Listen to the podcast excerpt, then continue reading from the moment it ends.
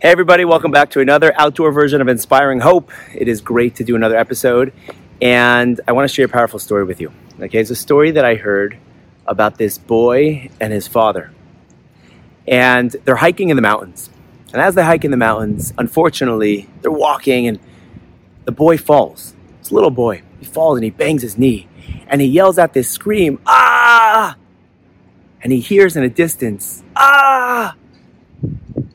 He stops, he looks around, he's perplexed. He says, Who are you? And he hears a voice say, Who are you? Now he's getting angry. He goes, You coward, show yourself. And he hears the voice go, You coward, show yourself. And he looks at his father. He's like, What's going on? Who is that? What is that? And his father says, Watch, watch.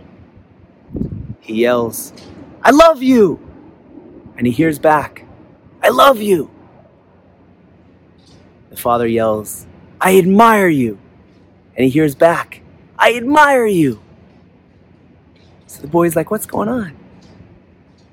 The father says, People call this an echo.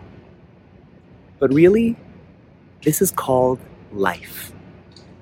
And whatever you put out there is what you're going to get back. It's so true about so much of life. When you interact with people, when you show love, you often get back love. When you show sadness and anger and you're, you're a bitter person, you often get people react with the same. But I think there's a very unique aspect of this that I want to point out, which is it's an old Hasidic idea that often when you're frustrated by somebody else, when you find somebody to be difficult, really, it's not so much about them, but really about you. In other words, there's really something within you that's bothered. And you have to ask yourself when somebody says something and it rubs you the wrong way, or you're angered by a certain conversation you have, what is it about that that bothers me? Why am I so angry? Why am I so upset? Why did that trigger me? Maybe what they said was wrong. That's possible. Maybe they shouldn't have said it. Possible. But why is it irking me like this? Somebody just told me recently that they heard a speaker speak and they, they couldn't handle it. They couldn't. Now, what the person said wasn't so bad, wasn't anything so bad. But it was clear to they said, they said, obviously it was something about this speech that I walked away. I was so angry at them and then I paused and I said, hold on a second. Why is this, why is this irking me? Why is this rubbing me the wrong way? There's something about me, not about them.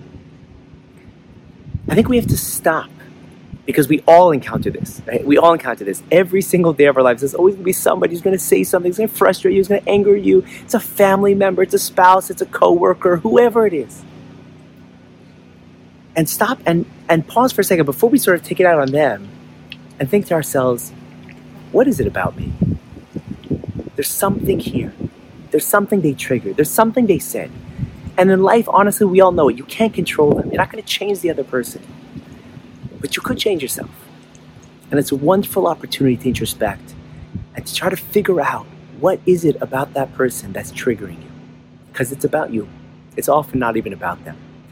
Think about this the next time before you lash out at somebody, before you get annoyed at them. Stop, pause, introspect, ask yourself, why'd that bother me so much? What is it? What's it about me? Thank you all for listening. And I want to thank our sponsors this week. A special thank you to Eric and Shira Kaminsky and Arthur and Stephen Kaminsky for sponsoring in memory of their mother, Charlotte Kaminsky. May her neshama have an aliyah. Thanks all for listening. I'll see you next time.